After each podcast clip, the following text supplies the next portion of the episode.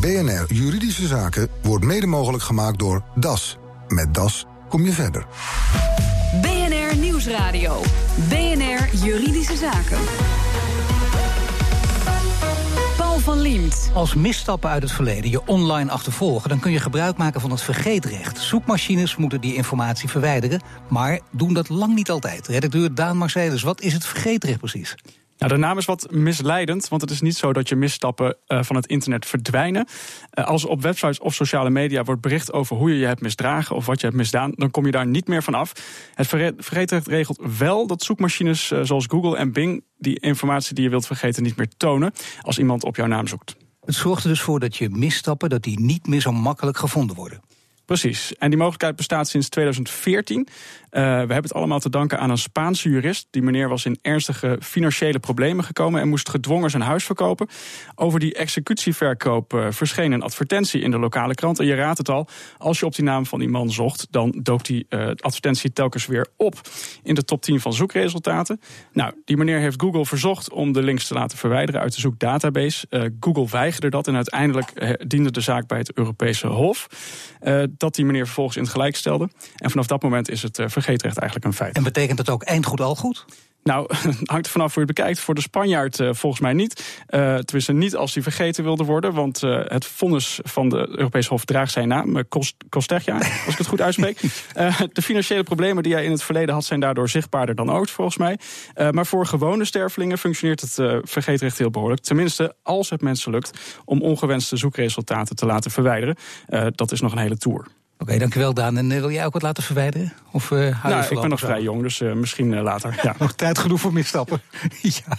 Hier in de studio Willem van Linden, reputatiemanager bij Mediamees en Menno Wij, advocaat bij Solf Advocaten. Heren, welkom. Dankjewel. Ja, ik begin met Willem van Linden. bij Google zijn sinds 2014 zijn er ruim 32.000 verzoeken ingediend om privacygevoelige informatie te vergeten. En minder de helft daarvan, He, ongeveer 45 procent, wordt goedgekeurd. Betekent het dat Google te moeilijk doet? Nou ja, het is, een beetje kijken welke verzoeken worden goedgekeurd en afgekeurd. De verzoeken die worden goedgekeurd, dat zijn over het algemeen uh, ja, de eenvoudige verzoekjes over uh, openbare Facebook-posts of uh, dingetjes op YouTube of van die websites die gegevens aggregeren als je naar een naam zoekt. Um, daar doen ze niet zo moeilijk over, dat is makkelijk. Waar ze, waar ze moeilijk over beginnen te doen, is wanneer het om journalistieke producties mm -hmm. gaat. Dus ja, gewoon door de journalisten geschreven op blogs, kranten, websites van omroepen. En maar ja, journalist is dan een breed begrip aan het worden. Hè? Want uh, iedereen mag zich dan journalist noemen, nog steeds zo. En uh, als je ook een roddelblaadje drijft, mag het ook. Ja. Daar doen ze ook moeilijk over. Ja, ja, eigenlijk zodra je daarbij komt, dus zodra het niet dingetjes zijn die je zelf ergens ooit op hebt gegooid, of social media en dergelijke, dan, dan begin je een lastiger terrein te worden, terrein te komen. En ja, zeker als het gaat om die, die echt journalistieke producties. Maar vergeet verzoek indienen. Er zijn behoorlijk wat mensen die dat graag willen, maar niet weten hoe dat zou ja. moeten. Kan een van jullie mij vertellen hoe dat moet, Benno Wij? Nou, volgens mij weet Willem dat ook wel. Volgens mij kan je op zich Google vrij eenvoudig een berichtje sturen met wil je een bepaald zoekresultaat verwijderen. Ik dacht dat dat juist niet zo moeilijk was, maar nou, wacht daar een andere visie op heeft. Ja, is dat, dat niet zo moeilijk? Nou, het klopt. Het is inderdaad niet zo heel moeilijk. Nu heeft Google wel lastig gevonden maakt om die pagina overigens weer te vinden. Nou, dat bedoel ik. Maar uh, Misschien daar je wel indexeren als je zoekt op. Ja. ja. Dus hebben jullie zelf al eens een keer wat geprobeerd of hiervan gebruik gemaakt of niet? Uh, nou, niet voor mezelf. Uh, nee, niet, nee, dat, niet. Nou, dat kan nog komen. Dat, nou, ja. laten we hopen van niet. Nee. Maar uh, het, ze Na maken deze het, uitzending. Ja, ze maken, ja. ze maken het niet makkelijk in de zin dat ze, ze, geven een formulier. Er staat, daar heb je wat plek om op in te vullen. En dan krijg je 150 woorden, iets in die richting. Geen bijlagen. Dus probeer daar maar eens een goed steekhoudend verzoek in. dat is lastig genoeg. En dan bovendien, je kunt volgens mij dus ook inderdaad, zoals je al zegt, niet alles laten verwijderen uit, uit de onderzoeksresultaten. Het is lastig om de grens aan te geven. Of kan misschien beter vragen, geeft Google de grens aan? Of doen, mogen anderen dat doen? Menno Wij. Nou, uiteindelijk is het natuurlijk een uh, belangenweging. Hè? En die ligt dan, als je er het niet samen eens wordt, bij de rechter. Maar ik vond dat Daan, hè, uh, de nieuwsredacteur die niet aan het woord was, wel heel mooi zeg maar, het probleem schetst, wat Willem ook zegt. Als het gaat om informatie die uh, gewoon op zich prima door een journalist gepubliceerd kan worden, hebben we het dus over iets wat gewoon terecht op internet is gekomen. Of je nou leuk vindt of niet. Ja. Uh, en de spagaat voor Google is dat zij dus dan vervolgens moeten gaan bedenken of het indexeren en het vindbaar maken van die informatie, wat je zelf ook zei, of dat dan onder omstandigheden niet mag. En dat is niet altijd een hele gemakkelijke keuze. En ik snap Google best wel een beetje dat ze daar zoeken naar waar zij denken dat er ruimte ligt. Uh, en dus niet op elk verzoek zeggen: oké, dan halen we het weg. Nee, dat snap ik. Maar dat zij zoeken waar de ruimte ligt, dat vind ik altijd, denk ik, ik wil, ik wil liever zelf zoeken. Maar zij bepalen uiteindelijk, hè, na, Zij lange, hebben een na lange afweging te zoektocht... maken. Ja, hè, dus Google is in haar rol onder de privacy verantwoordelijk voor het indexeren. Zo, zo heet dat ook, verantwoordelijke. En zij mogen hun belang in het kader van vrije nieuwsgaring en nieuwsindexatie en nieuwsvindbaar maken, als het ware, mogen ze afwegen, of moeten ze afwegen, moet ik zeggen, tegen het belang van iemand die vindt dat, nogmaals, hè, informatie die daar waar niks mis mee is, dat het op internet staat, dat ze vinden dat Google dat weg moet la- laten in de index. Dat is het spanningsveld. Maar dit is toch nog steeds relatief nieuw, dus in ontwikkeling. Dat kan dus ook veranderen. Welke kant gaat het op, eh, Willem van Linden? Met andere woorden, wie krijgt er meer macht? Nou ja, volgens nog ligt eigenlijk alle macht uh, bij Google. Want zij bepalen dit. Uh, dus die 32, inmiddels 35.000 verzoeken. Zij bepalen wat ze daarmee, uh, daarmee doen. En zoals ik zei, van, nou, ze, die journalistieke producties en dergelijke worden verzoeken daar, daaromtrent eigenlijk altijd, altijd afgewezen. Natuurlijk moet Google die afweging maken. Maar daarbij zijn ze zeer, zeer, zeer terughoudend in het toekennen van verzoeken met betrekking tot journalistieke stukken. Dus de afweging die ze daarin maken. En dan nogmaals, journalistiek zien ze als een heel breed. Ja, heel breed. En daar, daarin wijzen ze eigenlijk. Ze, ze ze kiezen voor de veilige optie. Het afwijzen als het, als het ook maar enigszins naar twijfel uh, neigt. En ja, dan is de enige optie voor mensen om dan vervolgens naar de, naar de rechter te gaan. En die maakt dan uiteindelijk de, de afweging. Maar ook na de uh, eerste en zo, zaken... zo kan, komt de jurisprudentie. Dan krijg je dus ja. allerlei zaken die zich opbouwen. Dan kun je ja. zeggen, kijk, toen heeft de rechter dat en dat besloten. Ja. Is er al genoeg uh, jurisprudentie verzameld? Nou ja, als ik zie de zaken die wij, de procedures die wij nu allemaal hebben lopen, dan zie ik daar toch wel procedures tussen zitten waarvan ik denk, ja, dat is eigenlijk nu al zo klaar als een klontje. Geef eens een voorbeeld. Nou ja, we hebben bijvoorbeeld een, uh, een man die uh, jaren geleden, een, uh, die moest, naar aanleiding van een veroordeling, moest hij zich een paar keer melden bij de reclassering. Geen boete, geen taakstraf, geen gevangenisstraf, niks. Alleen een bericht over wat hij fout gedaan heeft, staat gewoon bovenaan in Google. En dat belet de man al, al een jaar om, om een baan te vinden eigenlijk. En dan vraag je je af, ja, zo zwaar is de misdaad niet geweest. Hij moest alleen vier keer op gesprek komen. En maar ja. wat, wat, heeft deze man er nog voor middelen, Menno Wij? Moet hij dan een, een nog betere advocaat nemen? Nou ja, je zal van goede huizen moeten komen. Kijk, ik vind. Uh, ik proef nou, een dit beetje. is toch wel een verhaal hoor. Ik bedoel, uh... Ja, maar weet je wat? Ik, het gevaar vind ik als je het individueel gaat bekijken, valt. En dat is het mooie van juristerij. Er valt altijd wel iets te verdedigen. En het probleem wordt hier neergelegd als in net de grote machtige Google. Maar het probleem is helemaal niet Google. Het probleem is een wetgeving waar Google en niemand om vraagt, maar die Europa creëert. Uh, en daar zit volgens mij uh, de crux. Er is privacywetgeving die helemaal niet consistent is. En ik heb met een collega net een artikel geschreven dat binnenkort wordt gepubliceerd over een aantal hè, zaken in Nederland over dat Google vergeet me recht, die, waar in ieder geval Google procedeert. En je ziet dat Nederlandse rechters echt worstelen en inconsistent omgaan met die lijn hè, die door de Europese recht is ingezet. En het probleem. En ik ben niet de enige die dat roept. Maar hoe kun je dat veranderen dan? Nou, je, de autoriteit persoonsgegevens kan iets vinden. Die kan zeggen: ik geef Google ontheffing om dit gewoon te doen. Is het probleem opgelost? Voor bijvoorbeeld strafrechtelijke gegevens ja. kan de autoriteit zeggen: ik geef toestemming Google dat jij dat. Hè, als de, ik ga uit van rechtmatig bronmateriaal. Hè, dus, en ik heb alle begrip voor dat NRC en geen stijl misschien niet helemaal dezelfde journalistieke hoek zitten. Maar als we het eens zijn dat er journalistieke media zijn die iets schrijven en die schrijven iets rechtsmatigs. Dat is het uitgangspunt. En dan denk ik, dan zitten oplossingen of in wetgeving... of de waakhonden die daar ook een beetje bij helpen. Omdat de spagaat en de moeite die je soms letterlijk in een vonnis leest... dat een rechter gewoon niet goed weet hoe die met het criterium moet omgaan. En dat creëert een mega groot probleem en onduidelijkheid. En ik snap punt. Google ja. en ik snap nee, jou zeker. als je van het internet al wil in de zoekresultaten. Een goede advocaat begrijpt iedereen. Dat is ja. heel mooi natuurlijk. Nee, zeker. Kan, ook, kan zo rechter worden eigenlijk. Dat is de volgende stap. Maar dat is een ander verhaal.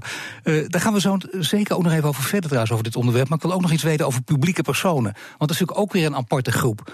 Uh, Willem van Linden, als je, je bent met een blog begonnen, uh, dan publiceer je. Dan ben je dan ook volgens de wetgever en volgens Google ben je dan ook een publieke persoon? Nou ja, die, grens wordt ook nog steeds verder gekristalliseerd wat het nou eigenlijk is. En sowieso vind ik het een beetje. Hè, er wordt gezegd van nou, wie is nou een publiek figuur? En als je publiek figuur bent, dan word je geacht minder recht te hebben op dat vergeetrecht. Maar dan gaat, eigenlijk gaat het om iets anders. Het gaat om het publiek belang. En hè, dat als je een publiek figuur bent, dan wordt er geacht, geacht dat er meer publiek belang is bij, bij toegang tot informatie ook over, negatieve informatie. Ja, over jou. En geldt dan ook het argument, uh, ja, ik weet ik wat, uh, je publiceert een boek en het wordt heel slecht gerecenseerd. Dat wil je misschien van Google af hebben uit die zoekresultaten. ja. Waar mensen ooit een pen te hand genomen, zonde van de bomen, hè, dat soort recensies. Ja, maar dat is kansloos. Dat lijkt me je, kansloos. Omdat je met als argument ook, je hebt er zelf voor gekozen. Ja, dat lijkt me kansloos, uh, zelf voor gekozen. Ja, kijk, het gaat niet per se om negatieve publiciteit. Ja, dit gaat inderdaad die belangenafweging. Maar als het nou was dat, jij, dat er gezegd werd dat jij dingen uit dat boek, passages uit het boek, hebt, heb, letterlijk hebt gekopieerd van iemand anders, terwijl dat niet zo is, dan heb je, een, dan heb je misschien een zaak, want dan klopt die informatie niet. Maar uh, ja, als je gewoon niet tevreden bent over je recensie, is dit niet uh, de plek om, uh, om te komen, denk ik. Zometeen, weg is weg, luidt het gezegde. Maar geldt het ook voor die episodes uit ons verleden die we willen vergeten? BNR Nieuwsradio. Juridische Zaken. We hebben het over vergeetrecht. Zoekmachines moeten links naar privéinformatie die onjuist of verouderd zijn verwijderen, maar doen dat lang niet altijd. Ik praat erover met Menno Wijs, advocaat bij Solf Advocaten, en Willem van Linden. Hij is reputatiemanager bij Mediameis. Ja, als de zoekmachine Google, waar we het over hebben, als die je verzoek niet honoreert, uh, zonder argument bijvoorbeeld, of, of misschien wel met hele dichtgetimmerde argumentatie, wat rest je dan nog? Kun je dan alleen nog naar de rechter gaan of kun je dan beter laten rusten? Nou, ze doen het sowieso niet met goede argumenten, want je krijgt altijd een standaardafwijzing en die is altijd hetzelfde.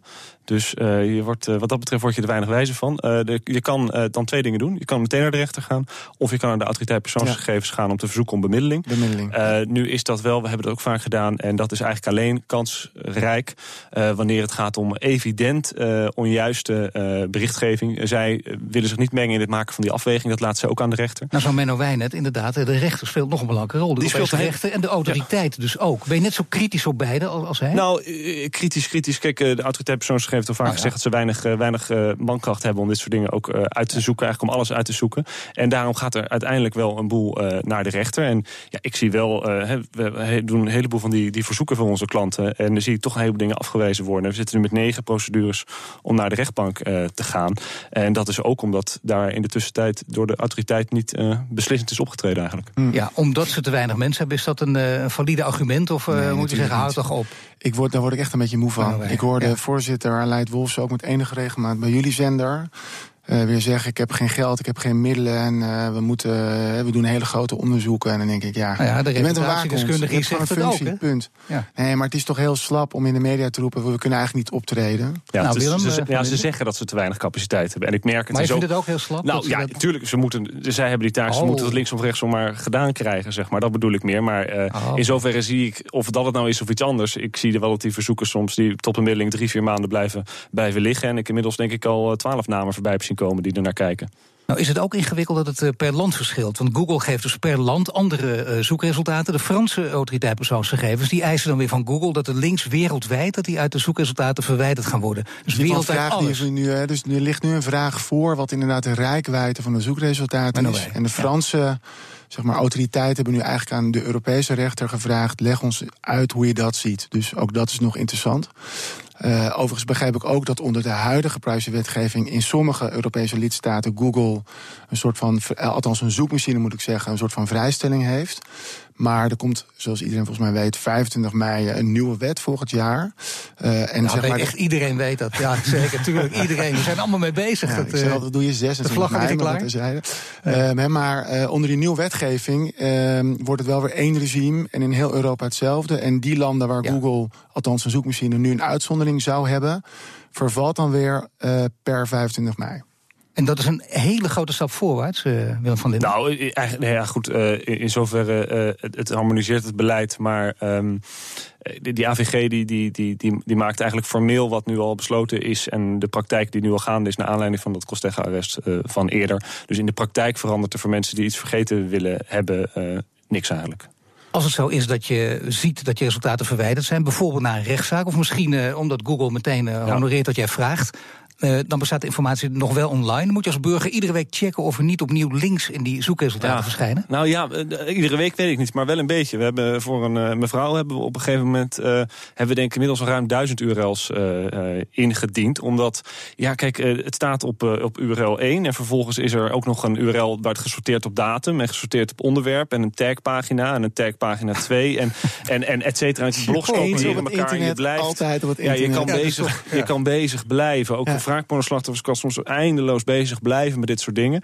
Ehm, dus uh, het is, alleen het is wel zo dat Google dan vervolgens ook wel meewerkt. Als er eenmaal een procedure, uitspraak ligt of een beslissing is, dan als je komt met nog een URL waar eigenlijk hetzelfde op staat, dan wordt het meestal wel binnen een aantal dagen afgehandeld. Maar toch, als het een beetje slecht uitpakt, gaat er maar vanuit dat dit gewoon een, een eindeloos Nou ja, eindeloos zou ik niet willen zeggen, maar je bent wel lang bezig. En als je, als je helemaal de, de, de prominentere artikelen weg hebt, dan komen de kopieën en dergelijke misschien op pagina 3 of 4. En daar hoef je dan niet zoveel zorgen mee over te maken. Zijn er mensen in de zaken die jullie zijn tegengekomen die zeggen: ik, ik wil heel, heel graag vergeten worden en wel zo snel mogelijk? Ja, nou ja, allemaal. Dat is Wie dan noemen we ja, ja, ja, precies, ja. ja. Als je nee. dat of dat googelt. Nee. Ja, ja, nee. nee dat, dat, dat is. Ja, ik wil het wel weten. Kun je ik wil het je best vertellen. Na de, ik wil het je best vertellen na de uitzending. Oh, maar, nou, maar hier, okay. hier in de uitzending ga ik geen namen noemen. Maar uh, kijk, mensen komen bij ons altijd voor een oplossing voor een probleem dat iets ziet wanneer je naar ze googelt. En wij moeten ze overigens dan nog vaak vertellen dat het vergeetrecht er is en dat dat misschien een oplossing voor hen uh, kan zijn. Er is nog ook nog vrij veel onbekendheid mee. Dus voor zover iedereen die AVG al kent, uh, kent iedereen, niet iedereen dit in ieder geval. Um, en die willen heel graag, die hebben echt heel veel last van. En dat is ook dat privacybelang dat je dan in een procedure bij de rechtbank onderbouwt. Het privacybelang van dit, dit, deze persoon is heel groot. Het meest duidelijk is altijd als het over zaken gaat waar het, on, waar het woord onrechtvaardigheid valt. En dan met hoofdletters. En natuurlijk zonder naam te noemen, want dan zeg je ja. een beetje de pesterij. Maar zonder naam te noemen, uh, kun je een zaak noemen van iemand die, die, die echt ook totaal onrechtvaardig behandeld is. Uh, ja, onrechtvaardig behandeld is door wie? Door de, door de media of door Google? Maakt me niet uit. Ja. Oh, ik vind, uh, je hebt het, de wraakpornozaak. Ja. Hey, dus Chantal, die uh, nou ja, in een wat knuffelende situatie op het internet heeft gestaan... omdat een andere flapdrol dat anoniem bij Facebook heeft geplaatst. Ja. En dat wordt natuurlijk ook gewoon geïndexeerd. Als je ziet wat voor gevecht zij heeft moeten leveren... om überhaupt het, zeg maar, te vinden wie het gedaan zou hebben... daar zie je dus dat ook, hè, dat het niet goed gaat. En dat er ook door sommige techgiganten geen goede argumenten worden gegeven. Ja. En geldt zei, we hebben die informatie niet. En geldt dat ook in, de, in, deze, ik zou bijna zeggen, deze MeToo-tijden, die nu al weken duren, eh, misschien wel een, maanden al duren, eh, dat nou, er ook veel meer zaken op dit gebied komen? Nou ja, dat kan ik me wel voorstellen. Want uh, zolang uh, een, een, zaak loopt, of nou begint met een beschuldiging, of het nou is van een, van een privépersoon, of uiteindelijk een openbaar ministerie onderzoek gaat doen, zolang er eigenlijk een onderzoek loopt, is iemand min of meer veroordeeld in de media en in de zoekresultaten jarenlang, totdat zo'n zaak misschien maar dat ik een naam die we wel kunnen noemen, omdat daar nu genoeg over geschreven en uh, gesproken is. Uh, als ik drie maanden geleden naar Google ging en ik tikte de naam Job Goschalk in... Ja. waarschijnlijk waren de eerste 30 berichten... beste castingdirecteur van Nederland, et cetera, dit en dat. En nu staat er heel wat anders. Ja, en daar, komt, er zal er niet zo 1, 2, 3 uh, vanaf komen. Het is de vraag een beetje hoe dit, hoe, dit, hoe dit verder gaat. Of mensen misschien een keutel intrekken, een onderzoek komt en er niks gevonden wordt. Of dat hij wel ergens voor veroordeeld wordt. Of hij eventueel zich later hier ergens op kan beroepen. Maar dat, ja, dat, dat is ook nu nou, Ik noem het voorbeeld, maar dit kan voor heel veel ondernemers ook gelden. Die, ja, een misstapje gemaakt hebben. Het misstapje wordt er dan helemaal uitgelicht. Ja. En dat zijn de eerste tien pagina's de komende dat vijf is jaar. Ik zie bijvoorbeeld uh, als het een, uh, een ondernemende uh, arts is met eigen, eigen, eigen praktijk. Ja, een heleboel artsen krijgen ooit in hun leven wel eens een keer een terugklacht tegen zich. Dat is niet zo ongebruikelijk. je moet alleen net de pech hebben dat het vervolgens door iemand wordt gepubliceerd. Met naam en toename bij. En ja, als daar dan twaalf klachten staan waarvan er eentje wordt toegekend. hoe, hoe eerlijk is daar om daar dan een tendentieuze kop van te maken? Nou, Menno Wij, daar zou je daar wat tegen kunnen doen. Want dit zijn natuurlijk hele lastige gevallen. Dus dan gaat het ook om, om reputatie. Nou, Willem van Linden geeft wel aan, dat begrijpen we allemaal, dat je reputatie ja. ten gronde gaat. Ja, ik denk ook je ook daar een stukje, maar daar uh, heb jij volgens mij ook verstand van, uh, dat je daar ook een soort mediastrategie op moet loslaten. Ja. Dus je hebt de juridische werkelijkheid. Nou, laten we aannemen, die is niet altijd even, die is grillig. Uh, maar eh, ga je vervolgens heel erg in de media opkomen om eruit te blijven. Je hoorde bij jouw voorbeeld dat Sprong in een televisieprogramma zei... als ik zo'n advocaat zou zijn, zou ik eerst proberen te zorgen... om het in de, uit de media proberen weg te houden. Hè. Gewoon zorgen dat er minder over je gepraat wordt. En het voordeel van social media is, we zijn het morgen allemaal weer vergeten. Hè. Dus afhankelijk van waarde wat over je wordt gezegd... het vervliegt wel snel. Ja, nog sneller dan vroeger de stuk in de krant. Nou ja, ik denk het, het is wel terug te vinden, ja. maar het vervliegt wel sneller. Ja, en hoe tegenstrijdig is, eigenlijk moet je ook juist een heleboel nieuwe publiciteit hebben om die oude publiciteit ermee te begraven. Oké, okay, hartelijk dank. Menno Wij, advocaat bij Sof Advocaat en Willem van Linden van Mediameis. BNR Nieuwsradio. BNR Juridische Zaken. Paul van Liemt. Luisteraar Alisa D. werkte via een detacheringsbureau bij een groot bedrijf in België. Moet hij nu in Nederland of bij de zuidenburen belasting betalen? Het verslag is van Daan Mercedes. Alisa D., jij hebt een vraag over werken in het buitenland. Want jij werkt sinds kort voor een Belgische multinational. Maar daar werk je via een Nederlands detacheringsbedrijf. Hoe zit dat? Ja, ik uh, werk sinds kort in uh, België en ik woon in Nederland. En Uh, het is zo dat het werk is voor vier maanden. Maar uh, de detacheringsbureau zegt dat, dat ze mij niet kunnen betalen in Nederland. En ze hebben mij gekoppeld aan een payrollbedrijf. En ze kunnen jou niet betalen omdat je in België werkt? Ja, ze zeggen dat, dat je, als je in België werkt, dan moet je in, in België belasting betalen. En ze zeggen dat de vestiging, ze hebben geen vestiging in, in België. Maar er is een uitzondering bij uh, belasting, Belastingdienst in Nederland... dat als je korter dan 181 dagen werkt... dat een detacheringsbureau jou kan gewoon uh, uitzenden... en jou gewoon in Nederland betaalt. En wat wil jij nou weten? Of een detacheringsbureau in Nederland mij kan uitzenden naar België... en mij gewoon in Nederland uh, uitbetaalt. Ruud werk in het buitenland, in een detacheringsconstructie, dus tijdelijke arbeid. Hoe is dat geregeld? Nou, het aardige is dat er eigenlijk drie verschillende rechtsgebieden hier uh, een rol spelen. Om te beginnen het sociaal zekerheidsrecht. Bij detachering naar het buitenland is eigenlijk de hoofdregel dat je gedurende in ieder geval twee jaar... en onder omstandigheden maximaal vijf jaar gewoon in Nederland uh, verzekerd kunt blijven uh, tegen werkloosheid en arbeidsongeschiktheid. Als het gaat om het, het arbeidsrecht, dus de arbeidsovereenkomst, dan kun je zeggen in zijn algemeenheid dat het Nederlands arbeidsrecht gewoon van toepassing blijft op de arbeidsovereenkomst op grond van Europese regelgeving. Fiscaal is het allemaal net weer iets anders geregeld. Er is een, verdrag tussen België en Nederland waarin de belastingheffing wordt geregeld en afhankelijk van de situatie. Vindt die belastingheffing in België of in Nederland plaats? Ja, onze luisteraar Ali Sadeh, die werkt vier maanden in België. Hij wil graag in Nederland uitbetaald krijgen. En volgens hem kan dat met een beroep op dat belastingverdrag. Hij werkt namelijk kort dan 183 dagen in België. Heeft hij gelijk? Ja, ik begrijp waar zijn vraag vandaan komt. Want inderdaad uh, is in het verdrag geregeld dat een werknemer die tijdelijk in het buitenland uh, werkt, in België werkt, niet belastingplichtig wordt uh, in België, zolang hij niet meer dan 183 dagen daar werkzaam blijft. Maar in zijn geval is hij dus uitgezonden in een soort detacheringsconstructie. En dat verandert de zaak. Dat klopt, uh, want die algemene regeling van 183 dagen... die geldt juist weer niet in geval van uh, detachering. En daarmee bedoel ik de situatie waarbij uh, de inlenende partij... dus de Belgische partij waar meneer CD te werk wordt gesteld... het feitelijk werkgeversgezag uitoefent. als die situatie zich voordoet, dat het gezag bij de inlener in België ligt... ja, dan moet je vanaf dag 1 in België belasting betalen. Hij vreest eigenlijk dat deze constructie hem geld kost. Maar dat is een onterechte vrees, toch? Dat is zeker een onterechte vrees. Want uh, het doel van het verdrag, hè, wat ik net noemde... Tussen, het belastingverdrag tussen België en Nederland... is erop gericht om te voorkomen dat er dubbele belastingheffing plaatsvindt. Dus het is ofwel belastingheffing in Nederland, ofwel in België. Sade krijgt dus terecht in België zijn loon uitbetaald... en hij moet daar dus ook belasting betalen... zegt arbeidsrechtadvocaat Ruud Olde van Poelman van de Broek Advocaten. Heeft u ook een juridische vraag? Mail hem naar juridischezaken.bnr.nl. Dit was de uitzending voor vandaag. U kunt de show terugluisteren via bnr.nl slash juridische zaken. Mijn naam is Paul van Diemt. Tot de volgende zitting. BNR Juridische Zaken wordt mede mogelijk gemaakt door DAS.